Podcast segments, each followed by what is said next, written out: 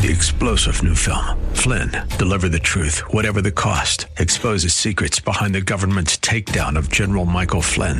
Flynn knew what the intel world had been up to. He ordered the first audit of the use of contractors. This set off alarm bells. He told the truth. He was the most dangerous person for Donald Trump to hire. They had to get rid of Flynn. Flynn, deliver the truth, whatever the cost. Available now. Watch it today. Go to salemnow.com. Salemnow.com.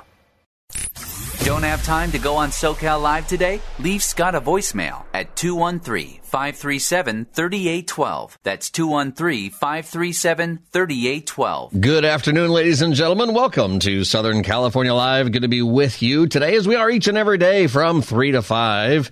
And you can give me a call and join the conversation at 888-528-2557, 888-528-2557. You can send an email at any time to SoCalLive at kkla.com as we come together today. Lots of things in the news going on. Maybe, maybe at the top of our minds, it really ought to be what's going on in Florida with the hurricane about to hit. Uh, in Florida, they're saying it's going to be pretty devastating. You know, we should uh, pray that it's not, that it would slow down. I guess it's hurrying up. Maybe category two by the time it hits uh, hits the mainland uh, but it could be even category three. So it's going to cause a lot of damage. They they're saying it could be devastating to catastrophic. I'm not really sure how you measure it that way, but uh, those words mean something to people.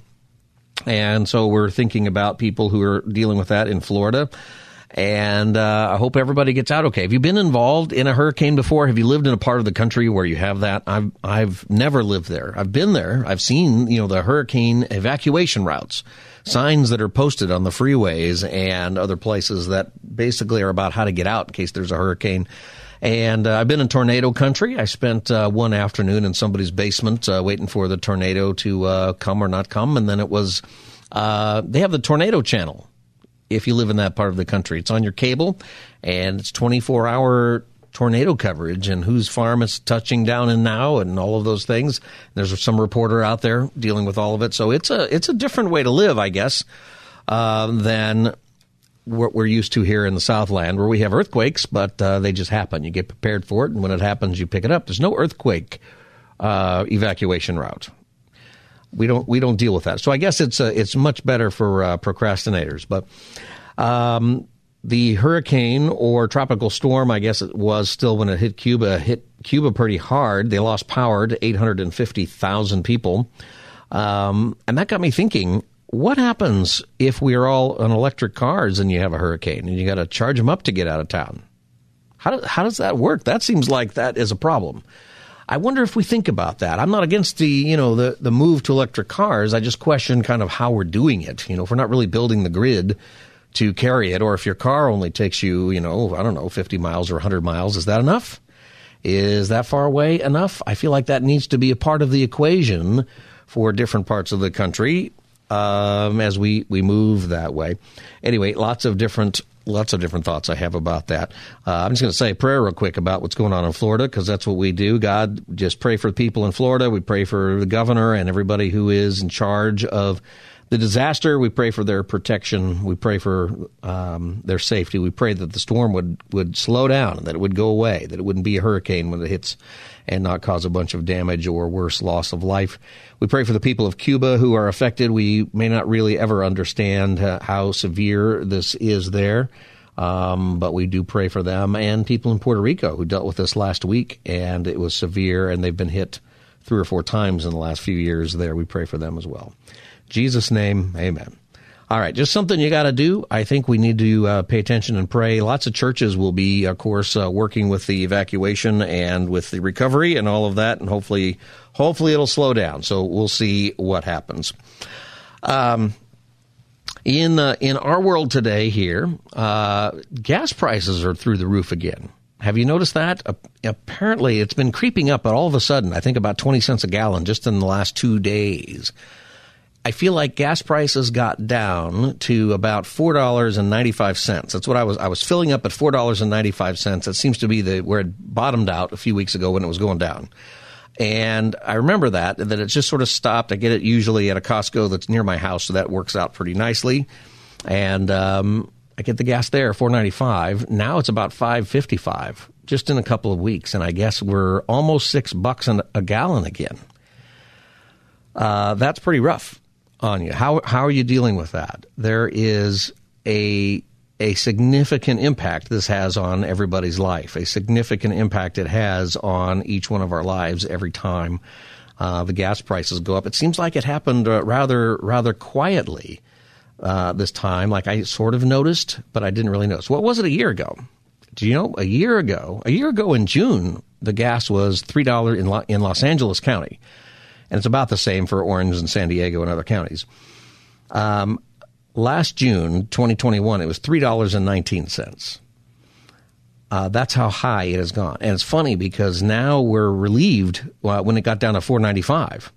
Um, now it started to go up last summer, and that's when it started to skyrocket. So uh, it didn't start to skyrocket just whenever Putin invaded Ukraine. You know that didn't help, and it certainly added to it. But uh, it started uh, last summer, so it was 319 in June. It was 441 at the end of September last year. So it had already gone up uh, a buck thirty a gallon, and uh, the highest price average, and this is an average price, six dollars and forty six cents. That's where it got up to this June.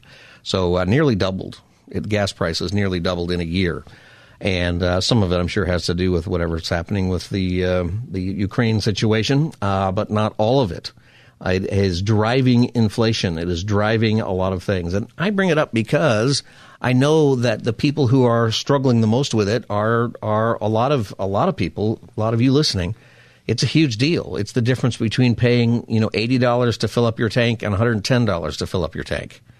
And that $30 is the difference between what you have to eat and what you don't.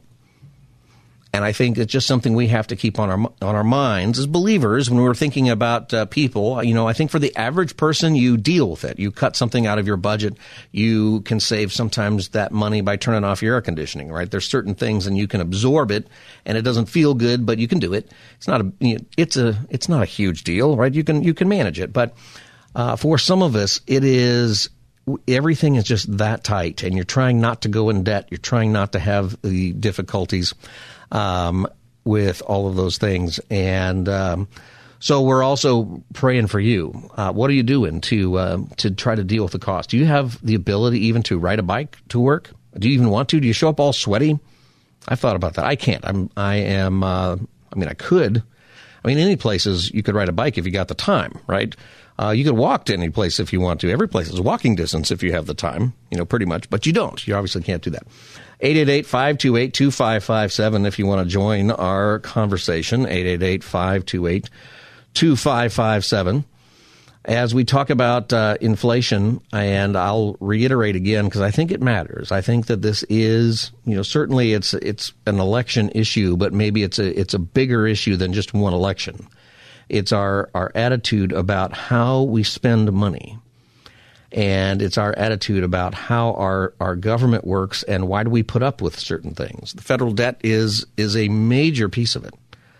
And the federal debt creates so many so many problems and so much of this inflation is related to that. You know how the scripture tells us that the the debtor is slave to the lender.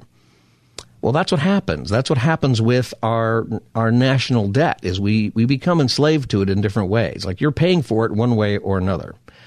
It goes into uh, the price of food. It goes into the price of energy. It goes into the price of everything else.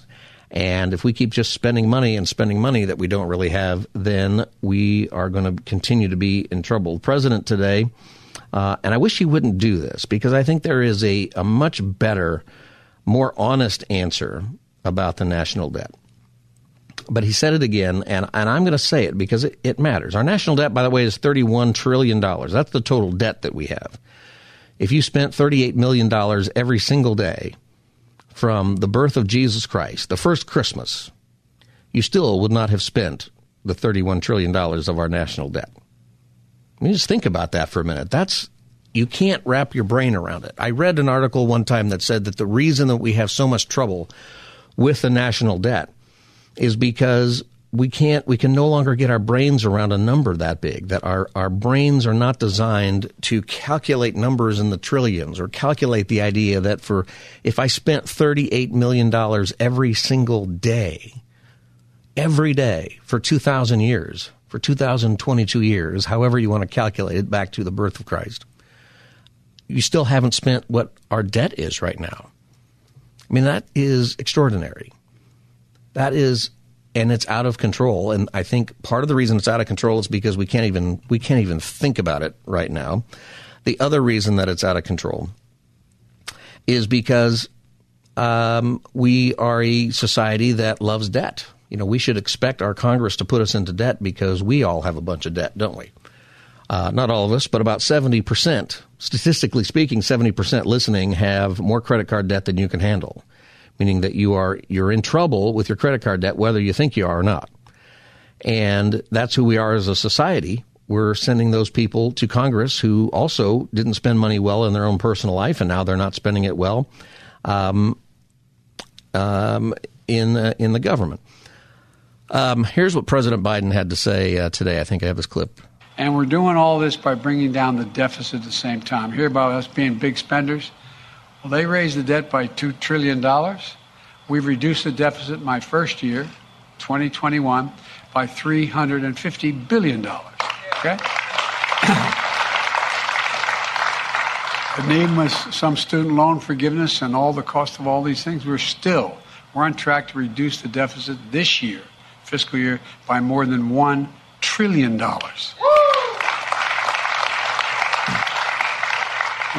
All right, so there you go. It's the same line. I'm going to go through it again because I think we need to understand what's being said and what's not being said. You can give me a call and join the conversation, 888-528-2557, 888-528-2557. You can also send me an email at socallive at kkla.com. Uh, one listener just sent me pictures. Uh, they were just actually listening, I guess, while they filled up with gas. And uh, here's what they filled up for six dollars and thirty nine cents a gallon. Cost one hundred and fourteen dollars and eighty one cents to fill up their tank. Just filled up. Uh, thanks for sending that, message along. That is um, extraordinary.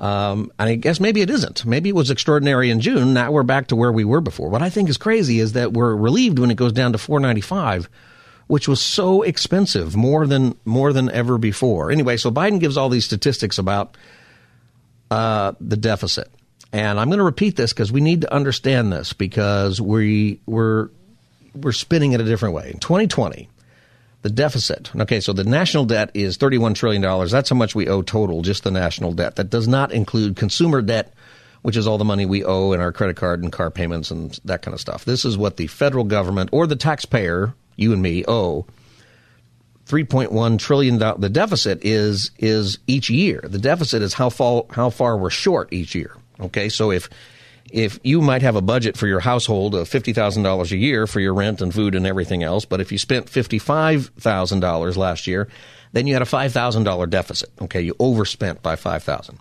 in the year 2020 we overspent by 3.1 trillion dollars. By far the greatest deficit we ever had uh, now, the reason for that is because of the COVID spending. The reason it was so far out of whack is because of all the remember all the money you got. They sent um, refund checks to all of us. You got thousands of dollars from the federal government or from the taxpayer. See, thousands of dollars that you end up paying back eventually.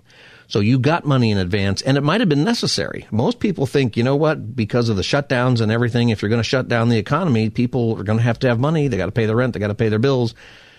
We spent all that money. There were all kinds of government loans for businesses and the Paycheck Protection Plan, PPP loan, all of those different things. Okay, $3.1 trillion. We just blew the, the deficit out of the water. So when President Biden says, in my first year of office, we reduced the deficit by $350 billion, uh, that's correct because in 2021 it was the federal deficit was 2.8 trillion. So it went from 3.1 to 2.8 trillion dollars. That's where he gets the 350 billion dollars. That's true. In 2021 we were still spending a lot of money on the COVID. One of these rounds of checks that you got uh, came from the Biden administration, didn't come from the Trump administration. Remember when uh, this made me laugh. Whenever they, we got our first checks in the mail, there was a controversy from Donald Trump because that's surprising. That's something he did created controversy. Anyway, the the controversy was is first he wanted to sign the check, and they said no, you can't personally sign the check. You don't have that. You, you don't have signature authority. I guess they don't put the president on the the bank card at the Fed. Um, so instead, you got a letter from President Trump, and the the letter said this check is coming from President Trump, and a big signature on there and everybody made fun of uh, Trump for that and criticized him for that. But whenever Biden did it, he did the same thing. So it's probably now regular routine that whenever the government gives you money, whoever the president is is going to take credit for it. Okay, that's what happens. All right, so you with me? So the pres- President Biden claims that in his first year in office, he reduced the deficit by three hundred fifty dollars, or three hundred fifty dollars. It's about that's probably correct. Three hundred fifty billion dollars to 2.8. It's true. In the 2022, this year's deficit, which ends this month, is projected to be around a trillion dollars. All right. Um, and uh, he's he's making the point that this year alone, they've reduced the deficit another 1.5 or 1.8 trillion dollars. That number is true.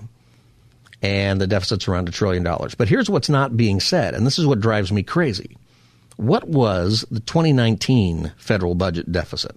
You know what it was? It was $984 billion, almost a trillion dollars. So the reality is this government spent government overspending this year is the same as it was before COVID. See, the increase in 2020 and 2021 is mostly COVID related spending. We're not spending that anymore because the COVID is mostly over. And so now we're back to where we were before. See, what bugs me is that this really is a net zero for the Biden administration. I think he could say, I think he could come out and say, hey, you know, we have had to have these terrible deficits because of all that spending we did for COVID, but we've brought things back down to where they were before. I think you could spin that in a good way. I think he could say, see, if I were president, I guess I would, I would want to say this because I think it's more honest to say, hey, we're right back to where we were before. Trillion dollar deficit is still um, something that's unacceptable but at least we didn't do what governments usually do and just keep spending the money once it's in the budget. He could say that. I think that would be positive. I think it would be it would be accurate. Um, instead, he keeps saying this. And we're doing all this by bringing down the deficit at the same time. Hear about us being big spenders? Well, they raised the debt by $2 trillion. We've reduced the deficit my first year, 2021, by $350 billion. Okay? See, he's, he he's saying we're not big spenders. Yes, you are. You're just as big a spender as the, the administration before you when you take out COVID. It's not really right. What he should be saying is we're not spending the COVID money anymore. We're back to where we were. And it was a trillion dollars in 2019, which, by the way, is bad that we're overspending by a trillion dollars a year. Um, that, by the way, is over a million dollars a day, every day from the birth of Christ. That's how much money that is every year in 2018, what was the federal deficit? You know, it was 779 billion, quite a bit less. In 2017, what was the federal deficit? 665 billion. Our government spending is out of control. That's what's driving the inflation. That is the thing that is making things worse. And when our government is bright, saying they're not big spenders, that's not true. It's they're it's they are spending so much money, your money, your kids' money. It's not it's, it's not imaginary money. It's not the government can just create money. The reason there is inflation is that the economy has to do something with all of this extra money that suddenly is in the pool. And what it has to do is raise the price of goods and services to match the amount of money that is in the pool. Are you, are you with me? I think it's important that we understand this because I cannot stand a couple things. I can't stand the spin that we're getting right now on the budget and I don't have, and it's both sides, okay? So the Democrats are in charge now and they're responsible for all of it, and I get it, and the President Biden's full of it with what he's saying here. And he's saying it for political reasons, and there's an election coming up, and he's going to get clobbered most likely. Not as bad as maybe they thought, but that's, that's possible. But don't excuse the Republicans. When they were in charge, they were still spending like crazy. The federal budget deficit has doubled every, or the debt has doubled every eight years over the past 20 years. And both sides doing it. It's out of control. We as the people, I think, need to be able to to acknowledge this and to say enough.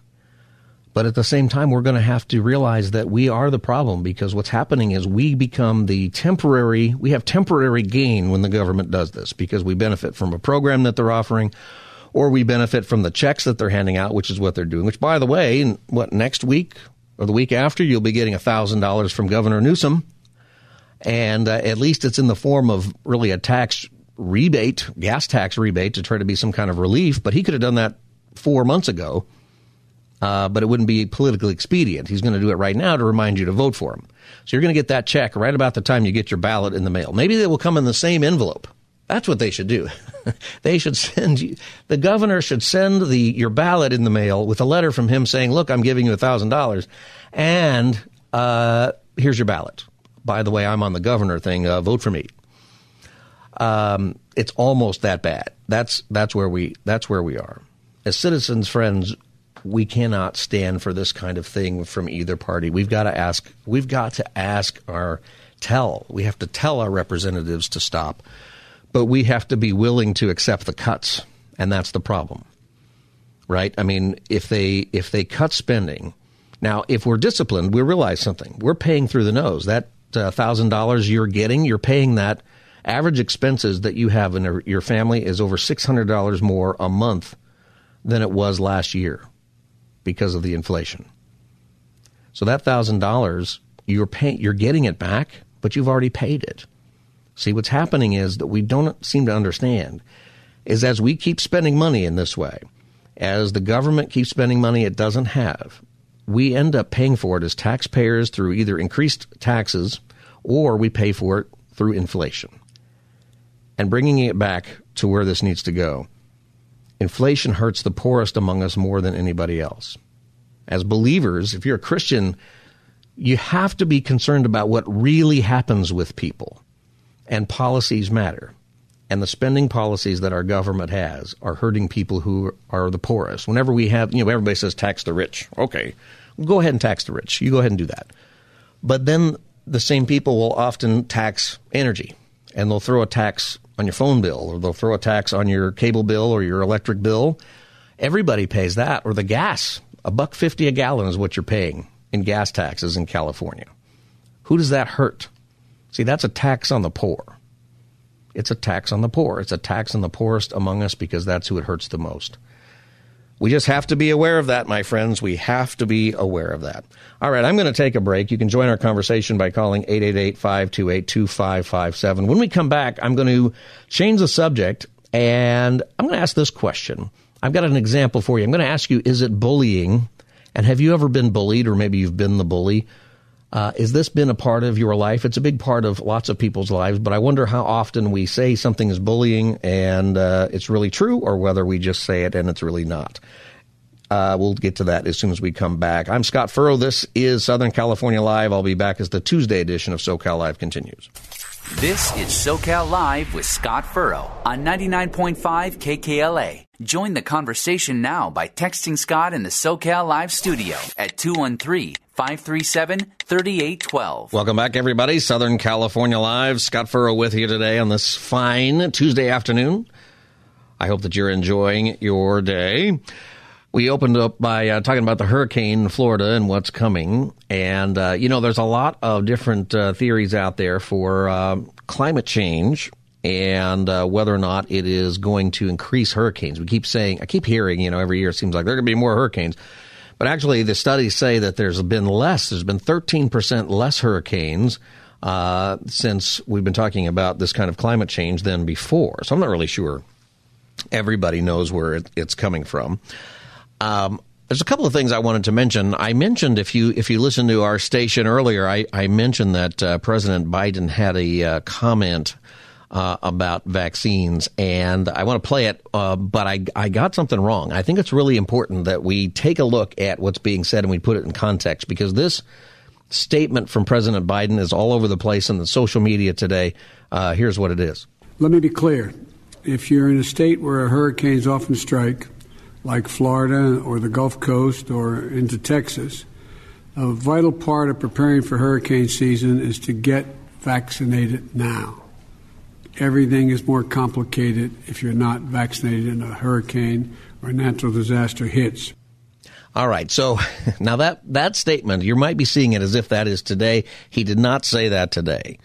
All right, it's important. He said that a year ago. Okay, and it's a little bit out there a year ago that the best way to get prepared for ev- evacuation is a, is a vaccine. But a year ago, if you remember, you know, it was in the same speech as when he said the pandemic is now a pandemic of the unvaccinated, and there was all this pressure to get vaccinated. And the idea was if you're trying to escape the hurricane or whatever, that uh, if you end up in a shelter, maybe they're going to kick you out if you're not vaccinated, right? I mean, there was all that. It was a weird time. That was only a year ago that we were in the in the delves of that. But I wanted to be honest about the fact that if you saw that as I did, uh, it was a year ago. So we always have to put things in context. Now I tell you that so I can tell you this. There's another one that's going around that I'll admit it made me laugh out loud. I'm going to play it for you, but there is a context to this also, and I've got really sort of two things that I want to bring up with us. One is for those of us who listen to to this show in our audience, we together, I think, can be a lot more sophisticated with some of the stuff that goes around and do our best to be the truth tellers. We want to have some fun. There's certainly things that we believe as Christians that are really important. There's some things that we can disagree on. That's fine. But we want to be truthful as much as possible. So there's another clip that's going around today, and it's from a radio station in New Zealand where the interviewer is interviewing somebody who is a 16 year old. The 16 year old is is one of these uh, young women who's been hired to organize, you know, hired by a, uh, a climate group to organize walkouts with students. Okay, and they're protesting against uh, climate change, and uh, so that's what's going on here. So the climate activist, the young girl, her name is Izzy Cook. And the interviewer is Heather du Plessis-Allan, I think is how you say her name. Heather du Plessis Allen, or she goes by HDPA, which I can understand uh, why you might do that if your name was that long. Um, now, I got a kick out of this because the the laugh from the interviewer is sort of contagious. But I want to get into what's behind this just to make it clear, and you'll probably see this on your social media if you haven't already. So the interview is going on with a climate activist who's telling people to not go to places like Fiji by plane so that they can save the planet. Um, for example, so we would have to apply to have like approved events to be able to fly for. Well, that's one thing that you could look at doing. Am I allowed to go to Fiji? Is that necessary? In the current climate crisis, I don't think that that's necessary. When was the last time you were on a plane? Mm, I'm not sure. Maybe a few months ago, to be honest. Where'd you go? Fiji. Izzy! Izzy! Don't you care about the climate, Izzy? Of course, I care about the climate. Not enough. You went to. you went to Fiji. Izzy, come on, mate. Are you serious? Okay, so she starts laughing. I'm just I'm cracking up mostly at this person's laugh. It's just one of these these laughs. Okay. Um, but I, I am thinking, man, you know, if you're, I, and I feel bad for these kids who get roped into these things in the politics. Okay, remember what was her name? Uh, I can't remember her name, but she was the one who was yelling at all of us for tearing down her future um, all those years. And you know, I think I think we're exploiting the kids by bringing them into these political arguments. So I, that's in the back of my mind. But I started I started hearing this laugh and I was enjoying it. That's why it's going viral, really. Yes. And it continues with this. Are you serious, Izzy? No, it's pretty Are you still ironic. there? It is pretty ironic, but to be honest, it's not really a trip that I wanted to go on, but I can't really get out of it because my Why'd you to go? Why'd you go? My parents wanted to go. I Izzy. didn't want to go. How are, you embarrassed that your parents did that to the planet and then forced you to do it as well? Of course, I'm not embarrassed. Did you If have a you terrible time? Not really. I didn't have to do anything. Izzy, I'm sorry. Mate, listen, you're such a champion. I think you've got a brilliant future ahead of you. And, and I, are you doing another strike soon? Yeah, well, we'll look to. Good. I will, I will we'll talk to you again and might get you back on the show. All right. So there it is. It's it's going everywhere, and you're probably laughing. I'm laughing at at her laughing. Now here's the thing.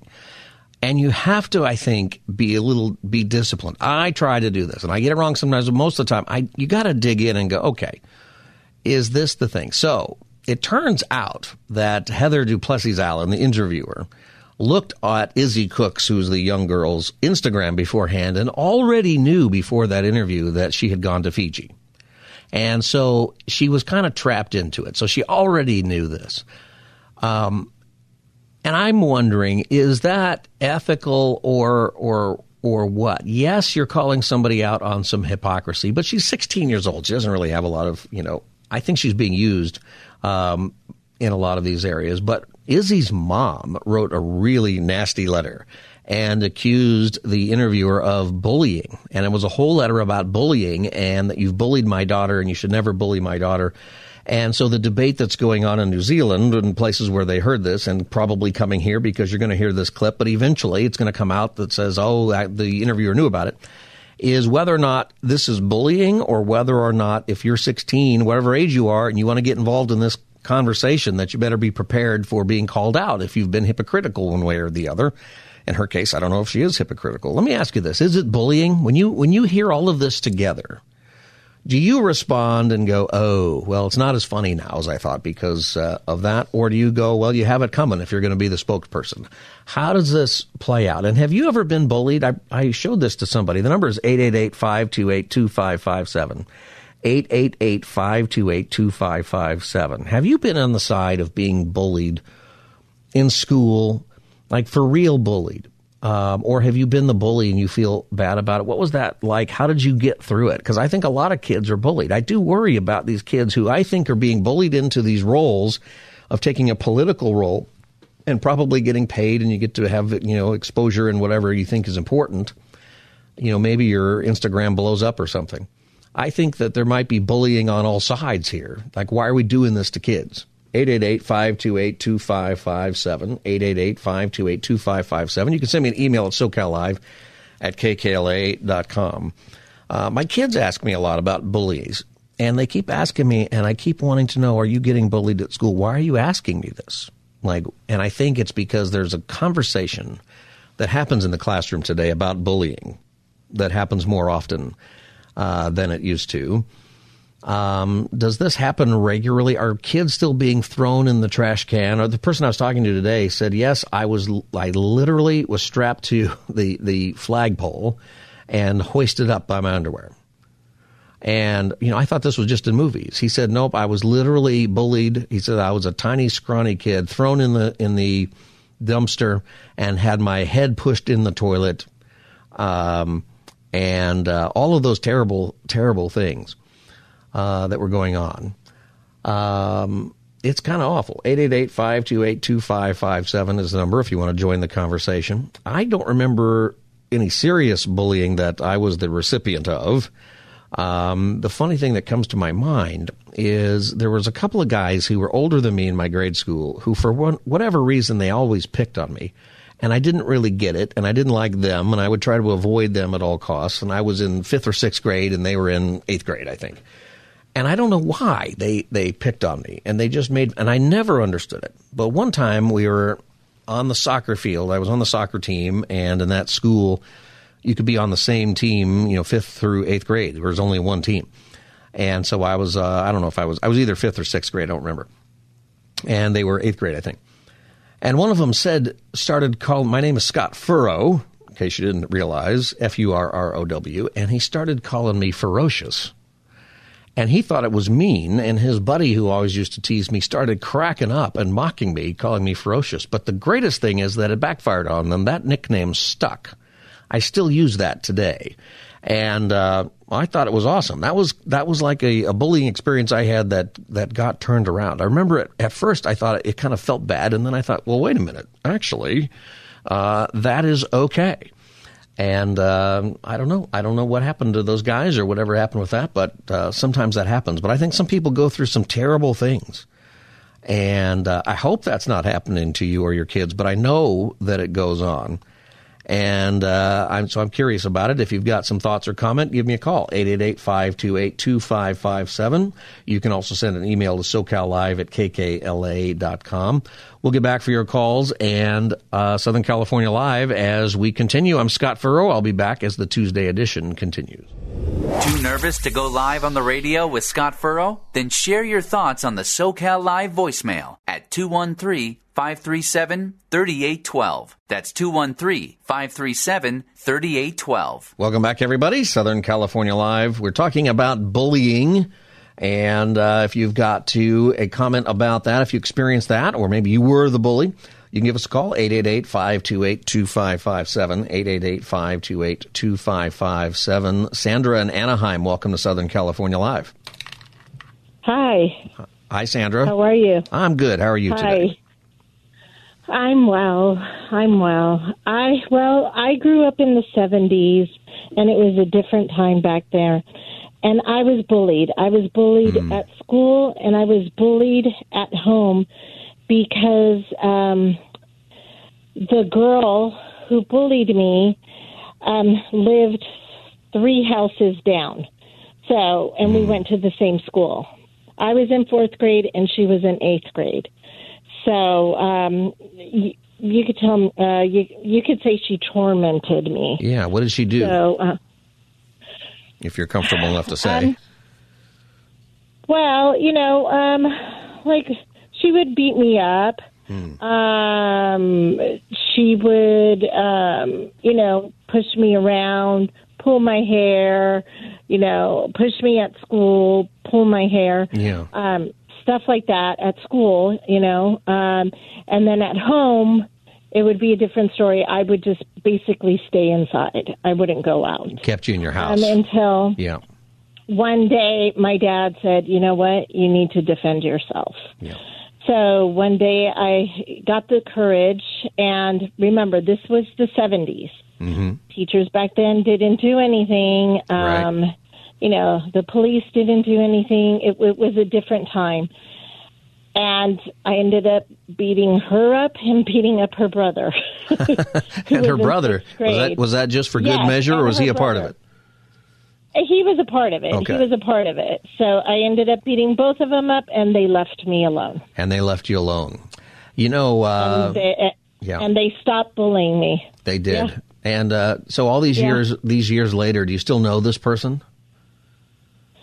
Um, believe it or not, he asked me to go to prom with him. I was his prom date. Oh, so all right. Yeah. Yeah. Um, yeah, pretty funny, isn't it? Yeah. Um, yeah, but um, you know, um, it was a different time back then. Now, it, you know, would I tell my children? I mean, I don't know. I think as things as bad as I think I would tell my children to defend themselves. Yeah. You know, I think one way or another, your story is an example of why you stand up to bullies. Uh, it doesn't Yeah. necessarily mean that you have to beat them up. There are lots of ways to do right. that. No, right? there's different ways of doing that. Yeah. There's different ways of doing that. Yeah, but you, yeah, yeah. and and the thing is, that's Right. interesting about it is it's the odd thing is if you do it in a way, like in your way, you beat them up, okay. Um, but when you stand up to bullies, um, sometimes there is a restorative effect where somehow you become Exactly. friends later. Yeah, exactly. That's You why I asked you if you knew this person because sometimes that Yeah. that turns out. I- I- exactly. Yeah. Yeah, exactly. Yeah. So it, you know, it worked out, um, and you know, nowadays it's it's it's a different. I, I really do. It's hard. I don't have children, but I hear. Um, I'm a teacher, so I hear stories. Mm. Yeah. You know, um, I've, you know, I do tell them I was bullied. Yeah. Um, you know, so those that do get bullied, I do have, you know, and I tell them, tell your parents. You need to tell your parents. Your parents need to tell the principal, and I do tell the principal. I talk to the principal, so I do, you know. What are you allowed to do? do Are you allowed about- to? Are you or the principal allowed to uh, get involved? Um, well, my job is as soon as I find out, I, I, you know, I'll, if I write a, let's say a referral or whatever, and I notify the principal. After that, it's the principal's job. Okay. after that, it's the principal's job. It's out of my hands. All right. But I have, you know, I notify the parent. Uh, you know, I I don't notify the parents. I notify the principal. And that's what you're instructed to do. That's what I'm instructed to do. Yeah. So you know, a lot of times when they say, "Oh, the teacher doesn't do anything," well, because that's what we are instructed to do. That's something good, I think, for people to know because I hear that a lot. Well, the teacher doesn't do anything. Maybe the teacher's not allowed. Right. Uh, you know, exactly. In, in, our day, I feel teachers like teachers aren't allowed to do a lot of things. Right. By the way. Right. So, My sister you know. was a teacher for a Mhm. while, and uh, she had a pretty a class where people uh, there were some pretty serious bullies punching in the face, and she wasn't allowed really to do anything disciplinary. And uh, she told one kid who just had this habit of just sucker punching other kids right in the face that if you do that again, he was going to get whatever punishment she was allowed, which was you're going to sit in the corner or you're going to have detention or something. Yeah. He and she told me that the kid looked at her and went, "It's totally worth it," and punched the kid right in front of her. And all she was allowed to do, Yeah. and not allowed to tell the parents, not allowed to uh, bring it to the parents. Yeah. That's changed. Yeah. I feel like in our day, Uh, you know- the teachers would have gotten involved. Oh yeah. It, our day, it, you know, it was different. Yeah. It was, you know. Yeah, of course we and, we got swats. I got swatted a couple times uh, Oh, in school. Exactly. yeah. It's, it's certainly different. I, I, mm, my right. year was the last time that we were able to get, you know. Yep, we're uh, probably the same generation because that, that ended at some Yeah. point, I think, while I was still in school. All right, Sandra, Yeah, thank you for your call and for your story. Appreciate thank that very, very much. It is a it's a hard thing, and how do you teach your kids? I do think you have to teach your kids to stand up to bullies. And you know, when you study when Jesus talks about turning the other cheek, that whole passage really is about standing up to bullies and how to do it effectively. You know, that you are you're putting the emphasis on the wrongdoing on that other person. Um, that's what that means. It doesn't mean don't defend yourself, and it doesn't mean you know don't you know if somebody hits you, there's you know that you can't defend yourself and all of that. It takes a certain situation where there is somebody who is bullying you either because they're just a bad person or they're bullying you in court or they're bullying you because they're the government and they have the, the ability to do that. And if you handle it right, you actually can bring sort of conviction upon that person who's doing the bullying, um, and often even restoration happens. Now, sometimes that person has just so many problems, right? If you are um, if you are the bully and you're the one who's doing this, you're doing it because you've got problems, right? You there's something wrong going on in your life. I don't think we understand this while we're kids. It's a profound thing, I think, when we get older and we start to realize the troubles that some of our friends were going through at home that we didn't really understand or even know about. That was something that shocked me, I think, once I started to get to know some people that I went to school with later in life and had no idea. One time I was just scrolling through uh, Facebook and a friend who I don't interact with very often, but I went to grade school and high school with him, so I grew up with him, and he was a pretty good friend. He posted a video, it was so rare, and he was telling the story of how after school, every day, he was just getting the tar beat out of him by somebody. And I had no idea. And the wild thing was, I'm watching this video, and in the video, he actually says nobody knew about it. And then he said even Scott Furrow didn't know about it. I don't know why he felt like he needed to even use my name there, but I think it's because we, we were friends. And he's right. I had no idea. And his story was that his mom, for whatever reason, would pick him up really late. Maybe she was getting off work late, or and he was just always there alone. And this other kid's mom was there after school alone, and he was just tormented. And this is a big kid too. Uh, it happens. I think that if uh, there's a couple of lessons here with this, one is number one, if you're being bullied, you got to stand up to it. It doesn't mean that you bully back necessarily, or, or, and it doesn't mean that you fight back in a way that's going to be criminal or escalate the situation. But you do have to stand up. My dad always taught me uh, to punch back, and you know it is. Um, something I think that when we see these stories that are that are pretty harsh today, and a lot of it happens online, you got to tell people. You have to get people involved, and we need to be a culture that doesn't put up with that. Um, I think we're a culture that is struggling with many things in raising kids today, and this is the reason. It's because as adults, we get to be adults and we don't want to handle it because it makes us feel bad. And then it becomes a selfish thing. And I think the way that gets played out is in what's happening with a lot of other issues in our society today where, where kids are being harmed, where kids are being taught things that are wrong, where we, uh, in the next hour, in fact, we'll talk about uh, the Proposition 1 and the how that is going to, if it gets passed, would legalize late term abortions in California for any reason. And, I, and the polls say that 70% of Californians don't agree with that. So why on earth would we, uh, almost 80%, in fact, 80%. So why would we not be outraged by that? Is there a part of us as a culture that just can't stand up to the wrong thing anymore? That has to end. We have to be able to stand up for what is true and what is right and what doesn't bring harm. And that's a big piece of it. I think for the other, you know, the other thing about learning is in, in all of this is that um, number one, people are doing things that uh, are going through stuff that we don't know. Number two, the other thing is that it can be restorative. That the interesting thing about standing up to a bully, whatever that means, is that often that bully gets better. That bully stops bullying. That doesn't always happen, but often it does. Sometimes, you know, they just go on to bully the next, you know, kid.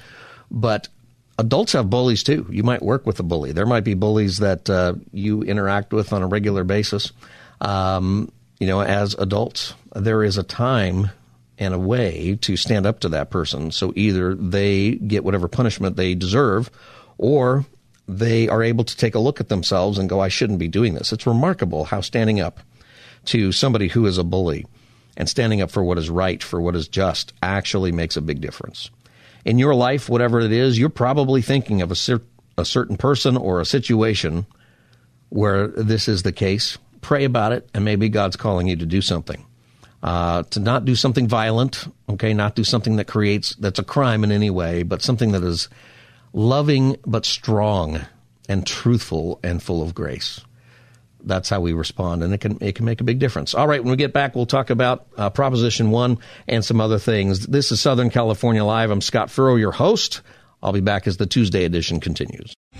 Three star general Michael J. Flynn, head of the Pentagon Intelligence Agency, knew all the government's dirty secrets. He was one of the most respected generals in the military. Flynn knew what the intel world had been up to, he understood its funding. He ordered the first audit of the use of contractors. This set off alarm bells.